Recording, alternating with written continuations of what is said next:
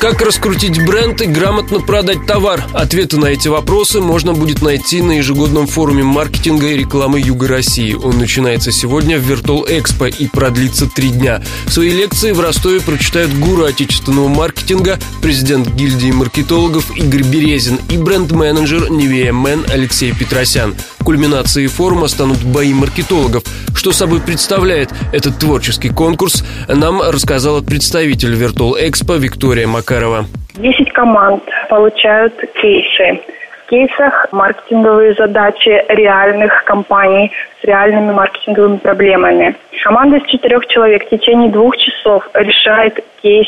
По завершению этого времени капитан команды э, выступает в течение трех минут с презентацией маркетингового решения. Послушать известных экспертов и посмотреть бои маркетологов можно за 500 рублей. Столько стоит входной билет на форум.